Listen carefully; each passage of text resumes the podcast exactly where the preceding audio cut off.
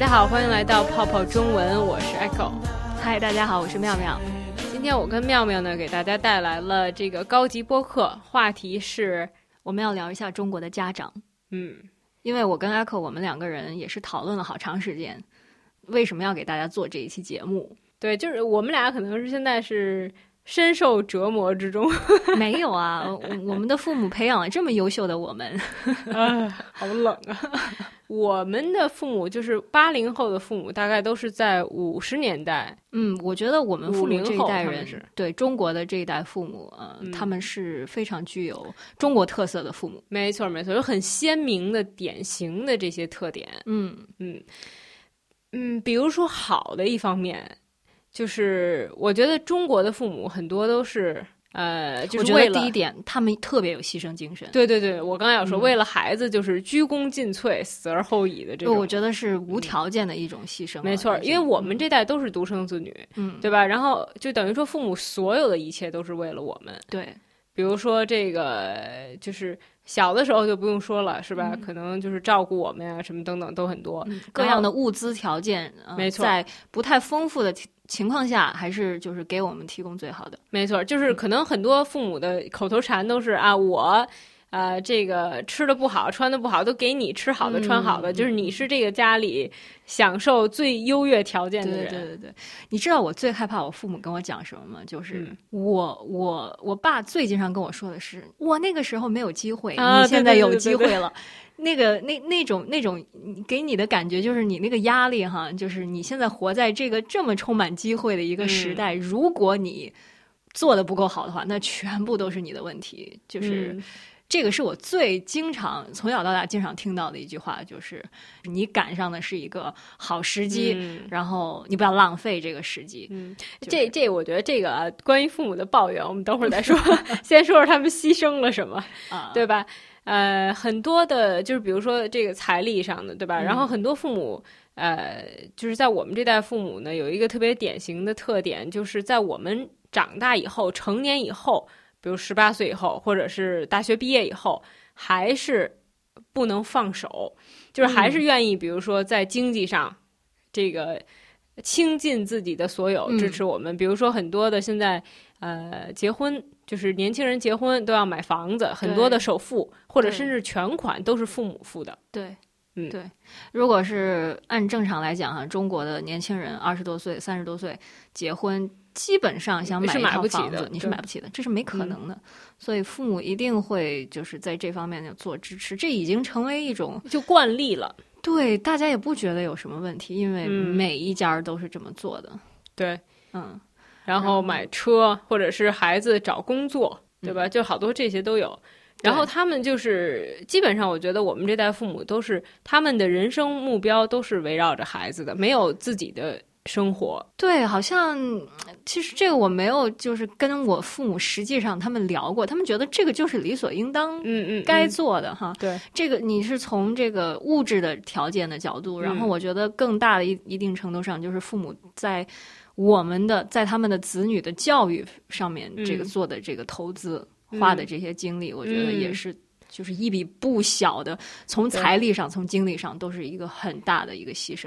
对对对，比如说很多父母就经常会说：“我要砸锅卖铁，也要把你供出国，对，供你上一个，而且不只是上学，就供你上一个很好的学校，对吧？比如说现在这个呃，各种小学、中学什么都是择校。”嗯，对，有很多这种高昂的择校费，对吧？对。然后这个上大学或者大学毕业以后送出国，一下子就我不知道陪读现象这个是中国特有的现象还是其他地方也有哈？就是我听说过陪读，一个是就是为了上一个好的高中，嗯，就是可能是跨一个非常远的区域，嗯嗯嗯，就是在同一个城市，或者就是搬到别的城市去，嗯。就读一个特别好的高中，为了能读大学，那当时可能孩子还小，所以父母就选择去陪读，可能在学校的旁边就是租一个房子，然后就陪着。对，或者是经济条件好一点的，就会买那种学区房。对对对，或者是等出了国，或者是比如说高中就送出国去了，那觉得又不放心，所以举家就搬到或者是更更夸张的是，比如说这个夫妻两个人没有办法举家搬走的，就是一个人，比如说这个妻子。跟着孩子去了国外，然后这个丈夫就留在留在国内继续工作，有这种现象，长期分居，有这种很这，我觉得不是不是很少见的。其实我在想，这得给孩子有多大的压力？是你是从孩子的，角度从孩子的角度，父母的角度，就是我一切都是为了你。对，所以就是我们刚才说了这么多牺牲，就是中国父母这种特有的牺牲精神，就带来了另外一个问题，就是给孩子这个压力，还有就是。呃，可以说剥夺了孩子自由的一个权利，就是说我为你付出了这么多，那么相应的我也是有要求回报的，或者是说，呃，我不是说要求回报，但你应该给我回报。嗯嗯嗯，对，我我觉得这个也是一个双刃剑哈，就是说父母做出这么大的牺牲，一方面我觉得我们我们作为就是接受这种这么多的给予的这个接受方呢，我觉得是。不能说是受之有愧，但是我们就觉得这是一个非常沉重的一种，都是有代价的，所有都是有代价的，对吧？你你来说一说，你觉得你的父母给你的这些这些牺牲背后的代价是什么？哎呀，我我觉得最最明显的就是体现在上学这方面，就是从小学嗯开始，幼儿园就不用说了哈，从小学开始一直到大学，每一步。都得是我父母那个给你安排，不能说是跟我安排的，就是每一步他们都得都得参与推我一下，我才能够上。就比如说这个小学就是一个好的小学，因为它是能够升好的高中，所以我就择校。因为我家并不住在那片学区，从小学就开始择校，初中择校，高中择校，嗯，然后到直到大学。就是我先问你一个问题，那你高考填报这个大学志愿的时候，是你自己拿的主意吗？呃。志愿选专 选专业是我自己的主意，学校呢？学校他们参与了一部分，因为我我当时高考的时候，我自己是全部都是我自己决定的，我父母也挺支持我的决定，觉得我的决定应该应该还行，所以他们也没有过多的参与。但是我知道，在我身边是有相当一部分人是父母帮他们写的志愿，或者父母帮他们选的学校，嗯，就是你的未来都是你的父母写下来的，你父母帮你计划的。对，我觉得你你可能更大的困扰是在这个学校里面。我自己是这样，我呢从上学没有过任何问题，我也没有择校，嗯。也没有过多的花我父母的钱，然后呢，也没有就是也没有这种父母的控制，或者说父母觉得啊，我为你付出这么多，你应该考一个好成绩，这方面没有。但是我的问题是在这个大学毕业以后凸显出来了，就是在这个个人问题上。对对对，八零后的我们这一代哈，就是又是独生子女，就是一个特别大的问题，特别大的矛盾浮现出来了，而且越来越多的浮现出来了一个挺也是挺具有中国特色的一个现象，就是。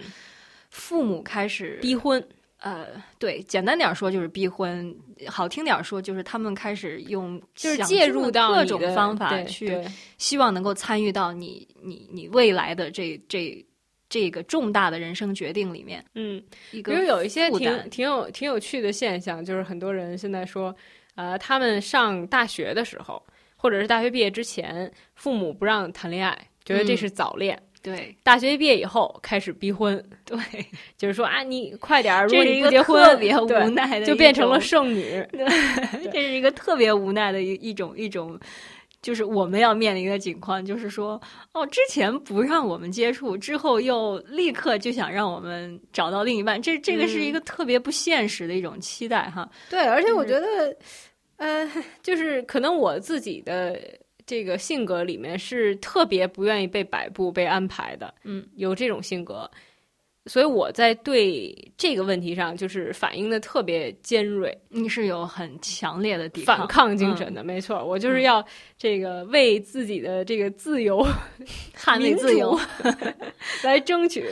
然后我包括，我觉得现在包括每周我回我父母家都会。就是我父母都会给我很多压力，就说啊你是剩女啦，然后你要赶快结婚，然后这个再不结婚就嫁不出去啦，然后等等等等，或者是甚至包括比如说平时我父母给我打电话的时候也是。就是基本上三句话就离不开这个话题了。其实，其实我觉得哈，就是所有的这些表现，只是因为父母在我的这这个我的说法就是父母没有给我们断奶，就是从小到大他们自己也没有断奶，从小到大他们都需要认为自己需要参与进来。其实，说实话呢，目前我们走到这个阶段，可能是面临结婚，将来结了婚以后还会有。生孩子，还会有别的事情，还会有很多很多，就是这是永无止境的。我们一个永我们父母说的最大的谎话就是：你结了婚，我就不管你了。这绝对是谎话。我爸是这样说，我爸就说：“哦，你总要为那个将来做计划。”就是我后来就跟他说：“我说你的每一步路，我的每一步路，你都要担忧。就是说，这个担忧完了，还会有下一个，就是没完没了，永远不会放手的。”对对对对对对对。所以，所以这个是我可能我父母不会直接的跟我说，你什么时候找男朋友，你的男朋友什么时候带回家来让我看一下，你们什么时候结婚，可能不会这么直接的问，但是他们会有用另外一种。表现的方法就是他们特别的忧愁，也不能说特别忧愁，就是他们会，对他们会让我觉得，对他们会让我觉得，哇，他们很担心我，我怎么可以这样？他们好担心我，嗯，对，对，这也是另外一种变相的、变相的给你施加压力的方法。我不知道他们也不是故意的，他们自己控制不了。对对对，肯定不是故意，他就是担心嘛。包括我，我父母的这种啊，就是不停的在。念叨你啊什么，这也是这样，都是都是不同的不同的表现。对对对对，我可以理解他们的这种初衷，他们这种这个源头在哪儿，但是我觉得可以理解，但是还是很难接受。对，我觉得不能接受这种。我我觉得就是经过这些事情哈，我觉得是作为下一代，作为作为我们，就是当然有成长，但是我觉得中国的父母也需要成长起来，就好像你说的，没错，他们也他们也需要断奶，就是他们也因为他们只有这一个孩子，他们的。人生几乎全部都是围绕着这个孩子进行的，所以突然有一天我们说好，我们长大了啊，我们要离开家了，他们就受不了。比如说，我觉得这个社会其实对对我们这一代父母也是非常非常的残酷的，是非常残酷的。我觉得从各个方面我们都能理解，就是为什么中国父母会做出这样让人觉得挺奇怪的决定哈，可能是其他国家或者其他文化中没有的。我不知道是不是有类似这样的。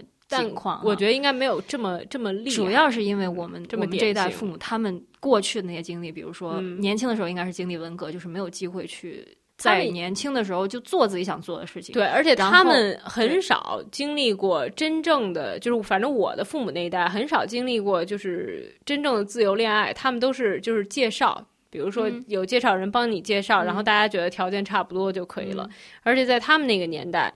就是男女结婚的标准就是啊，在一起过日子，嗯，然后呢，这个就是两个人的经济会比一个人更有保障就够了。别的什么爱情，这个爱情在中国是一个是一个新的可以慢慢培养，对，就就可能或者说我们那代父母可能一辈子都没有爱情。其实这个倒也不能完全那么说，因为我父母我知道他们是自由恋爱，而且他们现在还是挺相爱的。这个是呃。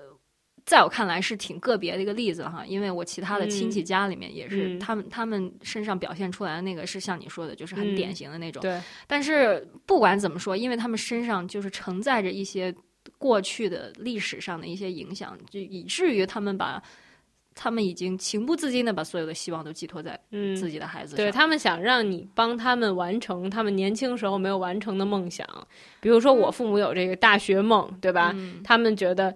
呃，在我父母看来，学历是特别重要的。他们觉得自己当初年轻的时候啊，没能上大学，那我的孩子一定要上大学，对吧？或者是我父母觉得他们自己结婚比较晚，所以他们希望我早点结婚，早点要孩子，嗯，就是这样。然后我觉得对不起，那这是我的人生，嗯。我觉得这个就很多的男的或者女的，他们不到结婚，不管他们多大，可能四十岁、三十岁也是要一直住在家里的，这是父母觉得一个特别正常的事情，挺奇怪的哈。现在我觉得现在看起来，就如果让你现在搬回家里去住，你能受得了吗？就是长期住，其实其实会觉得不适应，对，你会很难。对对对对对，即使他们不对我有任何的干涉，我也会觉得嗯违背嗯违背一些一些一些规律的。就是说，如果你已经是成人了，你其实应该独立了，因为你去看这个这个大自然，这个自然界里面的就规律，对不对？没错，而且就是各方面都觉得不适应，比如生活习惯呀、作息时间呀，嗯，都会不适应，对吧？我觉得如果你现在让我搬回到父母家去住，就是完全不可能的。你你是你是已经跟你的父母搭好擂台了，已经没有搭好擂台。我觉得我是我是也是在。一步一步的影响我的父母，希望他们能改变改变看法。嗯，就是要不然这是没有办法，这是一个持久战。我觉得这个真的是对中国的父母，这是一个群体，就是不是他们一个人有这种想法。你那个时候读书上学哈，因为没时间，就是学业压力大，然后父母就包办了，什么都替你做。嗯，就是你也不用你对你不用。他们还有一句口头禅，就是你只要学习好，别的你什么都不用管，就是唯有读书高，其他的你都不要浪费时间。对，什么家务什么都不要做。那个时候我们觉得哦，OK 有道理，因为确实压力大，我们确实也没时间去。那时候我也不觉得有道理。哦，是吗？但是但是这确实给我养成了一个坏习惯，就是我到今天只要去我父母家，我也什么都不做。然后没错，我父母就会很抱怨。理所当然，我父母会觉得很抱怨，他们觉得啊，你看我们这么大岁数了，你回来也不帮忙，等等等，又说我一大堆。然后我就觉得，哎，我自己，但我自己觉得很理所当然。就我知道这样不对，但我也自己觉得很理所当然，因为我觉得已经习惯了，真的是。就是我就是被这么被迫被迫的养成了这种不好习惯，我也有这种同样的感觉。但是我自己在自己家的时候，我就会做所有的事情，没错，对吧？但是如果我一到一回到家，就忽然间就就进入了那种模式，对对对对对，变成了一种懒人模式。你又被激活了，对你你不是被激活了，就是你又重新回到了那种过去，就是很很。很懒散的一种，你就自动会进入这个模式。对，然后他们，我父母就是不会不会，就是说过多的指责，他们就也很顺其自然的就就把你的衣服啊就整理好，然后把饭也做好，然后你吃完饭，呃，他们也去洗碗，就是所有的事情都是那么的自然，以至于你有的时候觉得哎也没什么问题，但是你就是仔细想想就觉得。这已经不太对了，我都我都快三十岁的人了，我来到我父母家，然后就是还是饭来张口，衣来伸手，这是挺不可思议的了，已经。嗯，然后有的时候我觉得试图会改变一下，就是去帮他们做一些事情啊。然后他们也不习惯嘛，对他们也不太行。他们说，或者有没关系，或者有的时候他们会说，哎，你别动那个，还把你当成三岁小孩儿，说，哎，你你不知道放哪儿，或者你不知道怎么做什么之类的。嗯，对，有很多这种情况。哎，实实实际上是每次回去都让我有点小困惑的一一些地方，就是不知道我我我我突然间改变了，他们还会不会怎么讲？就他们会不会觉得适应？再有一点，我觉得就是中国父母身上体现的，就是一个牺牲哈。还有就是，我不觉得他们是图回报的，嗯，那种给予，就是比如说你想你想尽一些嗯孝心，或者是你想你想为他们做一些事情，不是钱的，他们不是要不是要经济上的，不是经济上的，但是很多时候。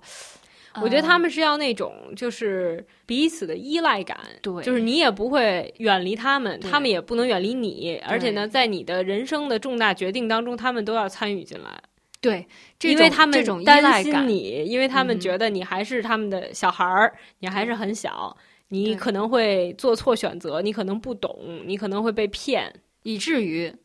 我们更加的容易不懂，更加的被骗。对，那肯定就是这样的。对，但是但是，对我觉得你说的没错，就是中国父母他们的认为的那种爱是互相依赖的那种爱，是很传统、很根深蒂固的一种方式。他们已经不需要特别特别批判的去思考了，就觉得哦，大家都是这样的，所以我们也应该这样做。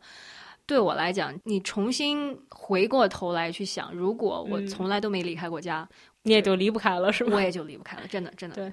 真的对吧？你的同学当中，或者你的同龄的朋友当中，肯定还有那种，就是跟你同龄的，但是结婚啊、什么生子都是在家长附近。其实我觉得对我来讲，最大的一个分界点就是大学离开家。嗯，对，我有很多的高中朋、高中的同学什么的，他们就是大学选择同样的城市。嗯，所以就是以至于他们就是一直就就真的是从来没离开过。对对对，我的父母当时因为我是。呃，大学什么的都是在北京上的，所以呢，等我大学毕业以后，我就搬出去自己住了。但是我父母到今天都不能理解这个事情，耿耿于怀是。对他们到今天都觉得，你没有结婚的一个女孩子，自己在外边租房子住，这个简直是大逆不道。对，所以说，其实你应该去别的地儿上大学。但是，我也，我也，我也知道有一个朋友，她也是北京的女孩，在上海读的大学。嗯，呃，四年过后，她又去呃澳大利亚留学，就是这么长时间，她就是一个人在外面。等她回到北京，嗯。依然还是搬回父母家去住了，就是所有的事情都就好像没发生过一样，对，好像好像从来都没改变。你说这个让我想起另外一个事情，就是我有一些这种呃 A B C 的朋友，或者是呃，就是他们从小搬到美国去，原来是中国人，从小搬到美国去这样的家庭，就是我们会想到，哎，就是这种家庭应该会更西化一点，或者更更国际化一点，对吧？会受到国外的文化的影响。但是我觉得很多不是的，我自己认识的几个朋友，他们都是。呃，也是这样，跟我差不多的年龄，然后父母就开始逼婚，然后逼得很厉害吧。然后，但是这个孩子会更更更好对待这种这种东西。他们就比如说搬到另外一个城市，是吧？搬到另外一个国家，但是就这样还是岳阳电话不停的在打，然后。就是就是，或者是很担心说啊，你现在比如说有一个朋友，他是一个自由职业者，就是他可能会在网上写写一些这个文章啊，或者去拍一些照片呀，就是这种的。然后他父母就很担心，就说啊，你看你也没有工作，你以后要怎么办呀？就这种的。你还说，我记得有一次我父母坐飞机去美国看我，然后。我我爸爸的那个旁边的座位那里坐了一个台湾老太太，嗯，然后他们就攀谈起来了，在在在飞机上，因为也没事儿做嘛，嗯，老太太就说啊，你们是去美国做什么？然后我爸就说我去看女儿，老太太就说哦，是啊，那个你女儿在什么地方？然后他们就聊起来了，聊到最后，老太太说哦，我也有一个儿子在在什么什么地方，应该介绍你们认识一下，说看你们两个人夫妇两个人，也就是。面相比较和善什么的，应该女儿也不错。哎，在飞机上就开始 开始说你们的这个未来的婚姻大事了，让我想起一个有趣的现象，就是现在在北京、上海、广州都有父母替孩子去相亲的这种活动，比如说北京中山公园，这个上海人民广场。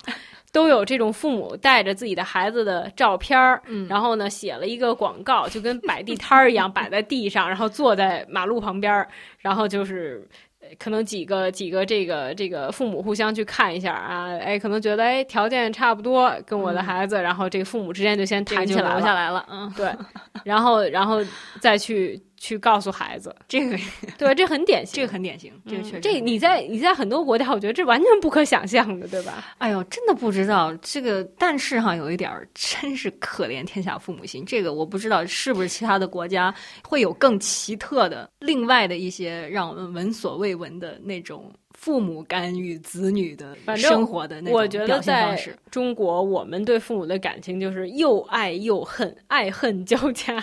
对我来说是这样的，一一种很很强烈的一种强烈的一种感觉，对，没错，没错。当然，而且我觉得是因为独生子女的缘故，嗯，因为他们的精力没有办法分散到其他的孩子身上了，物以稀为贵嘛，对，少了就珍贵了，对。好吧，咱们今天时间也差不多了，我觉得呢，呃，像咱们刚才抛出的那个问题，不知道在。这个其他国家有没有一些父母对孩子一些别的独特的方式或者典型的方式？肯定有，对吧？这个我们就希望我们的用户们大家能集思广益，告诉我们，留给大家了。好，那我们今天就先到这里。妙妙，你还有什么要补充的吗？嗯，就是特别期待大家在网上留言，看大家都有一些什么自己跟父母的一些特别奇特的经历。对，或者如果大家有什么想法，也可以给我和妙妙写信。嗯，啊，我的邮箱呢是 echo at popupchinese dot com。嗯，我的邮箱是 sylvia at popupchinese dot com。嗯，好，那我们就下次高级播客再见，拜拜，下次见，拜拜。